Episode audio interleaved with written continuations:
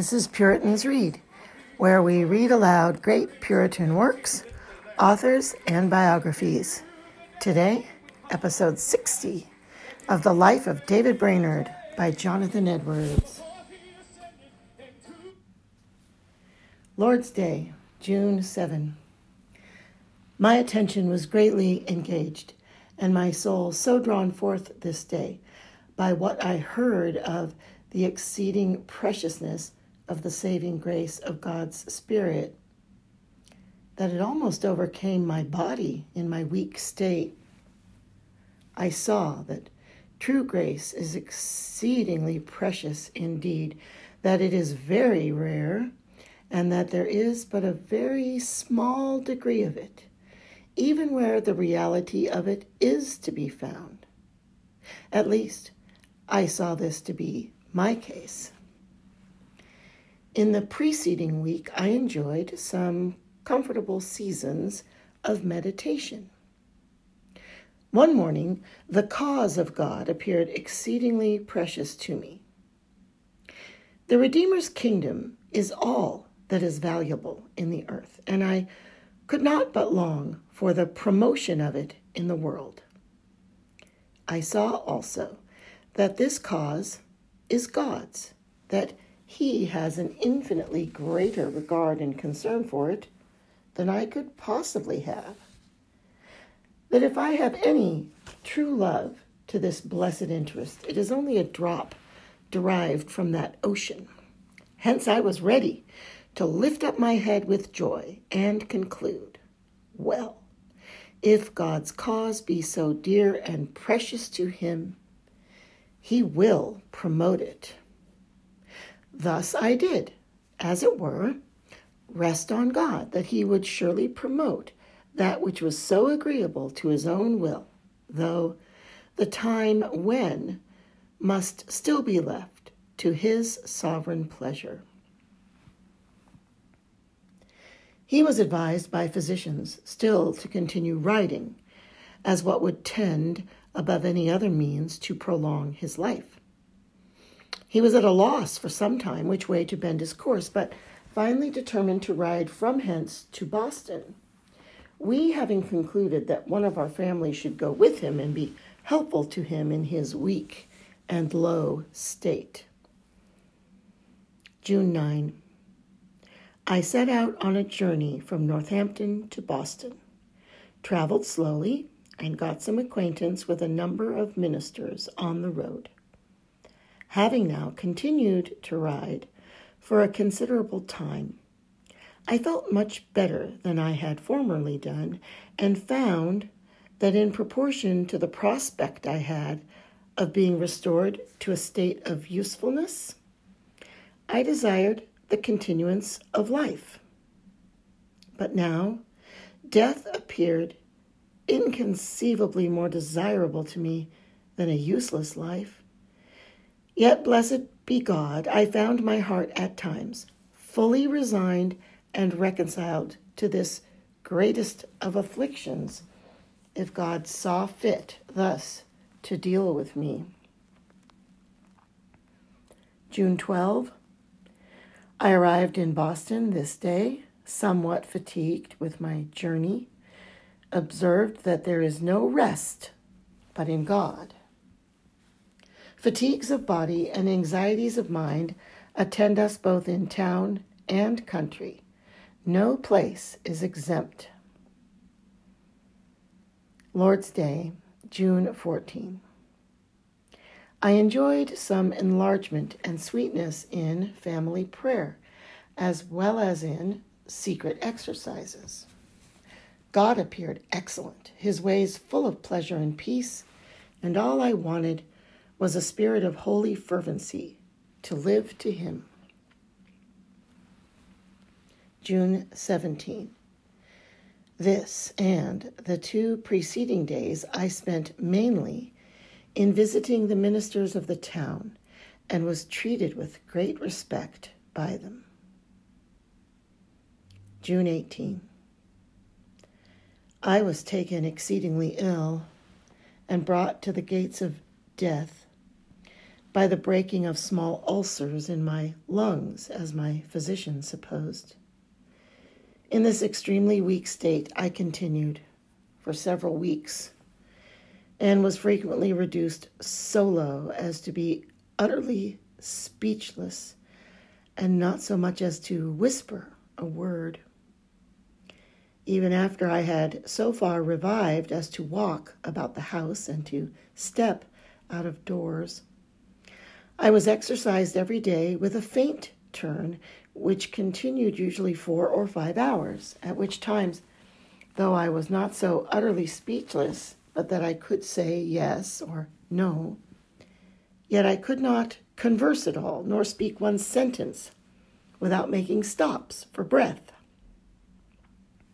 And a number of times my friends gathered round my bed to see me breathe my last, which they expected every moment, as I myself also did.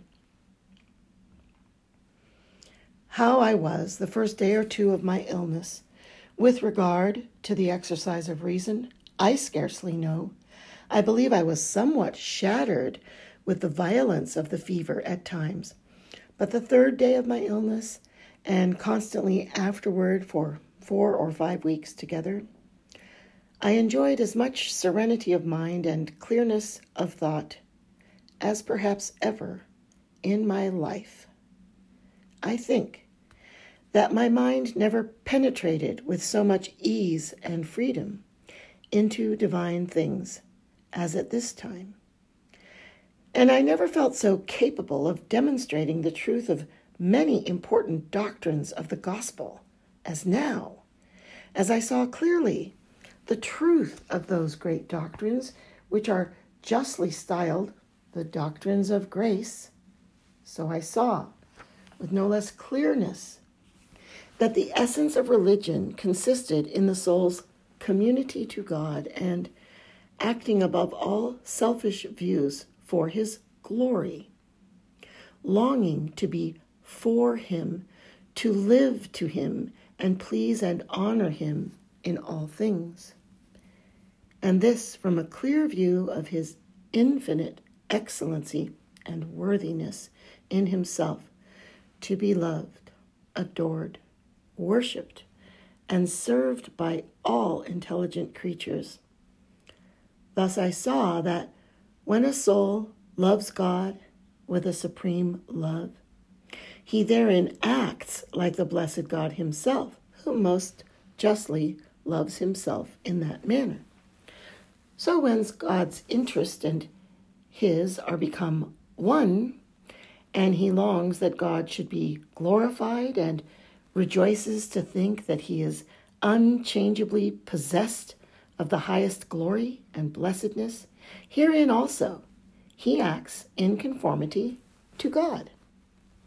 In like manner, when the soul is fully resigned to and rests satisfied and content with the divine will, here it is also conformed to God. I saw farther that as this divine temper by which the soul exalts God and treads self in the dust is wrought in the soul by God's discovering his own glorious perfections in the face of Jesus Christ to it by the special influences of the Holy Spirit. So he cannot but have regard to it as his own work. And as it is his own image in his soul, he cannot but take delight in it. Then I saw again that if God should slight and reject his own moral image, he must needs deny himself, which he cannot do.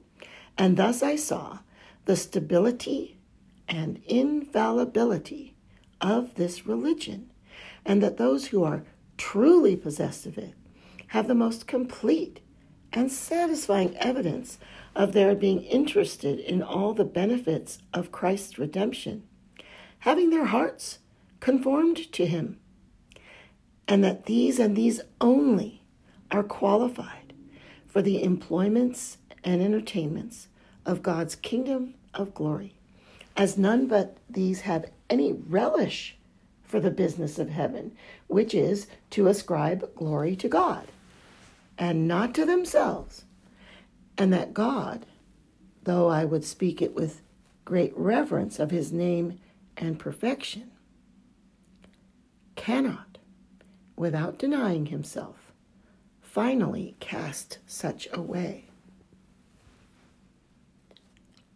The next thing I had then to do was to inquire whether this was my religion.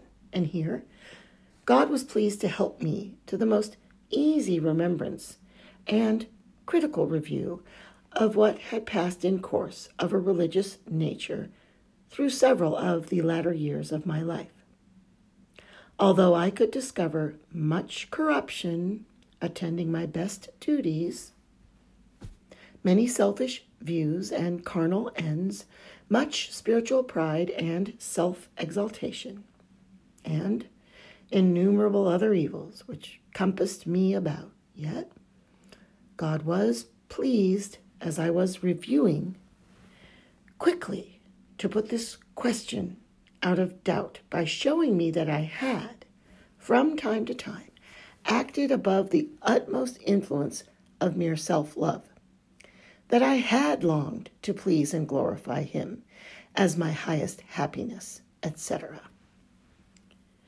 This review was, through grace, attended with a present feeling of the same divine temper of mind. I felt now pleased to think of the glory of God and longed for heaven as a state wherein I might glorify Him perfectly rather than a place of happiness for myself. This feeling of the love of God in my heart, which I trust the Spirit of God excited in me afresh, was sufficient to give me a full satisfaction and make me long, as I had many times before done, to be with Christ. As God was pleased to afford me clearness of thought and composure of mind almost continually for several weeks under my great weakness. So he enabled me in some measure to improve my time, as I hope, to valuable purposes. I was enabled to write a number of important letters to friends in remote places, and sometimes I wrote when I was speechless, i.e., unable to maintain conversation with anybody, though perhaps I was able to speak a word or two so as to be heard. At this season also, while I was confined at Boston, I read with care and attention some papers of old Mr. Shepard, lately come to light and designed for the press. And as I was desired and greatly urged, made some corrections where the sense was left dark for want of a word or two. Beside this, I had many visitants with whom, when I was able to speak, I always conversed of the things of religion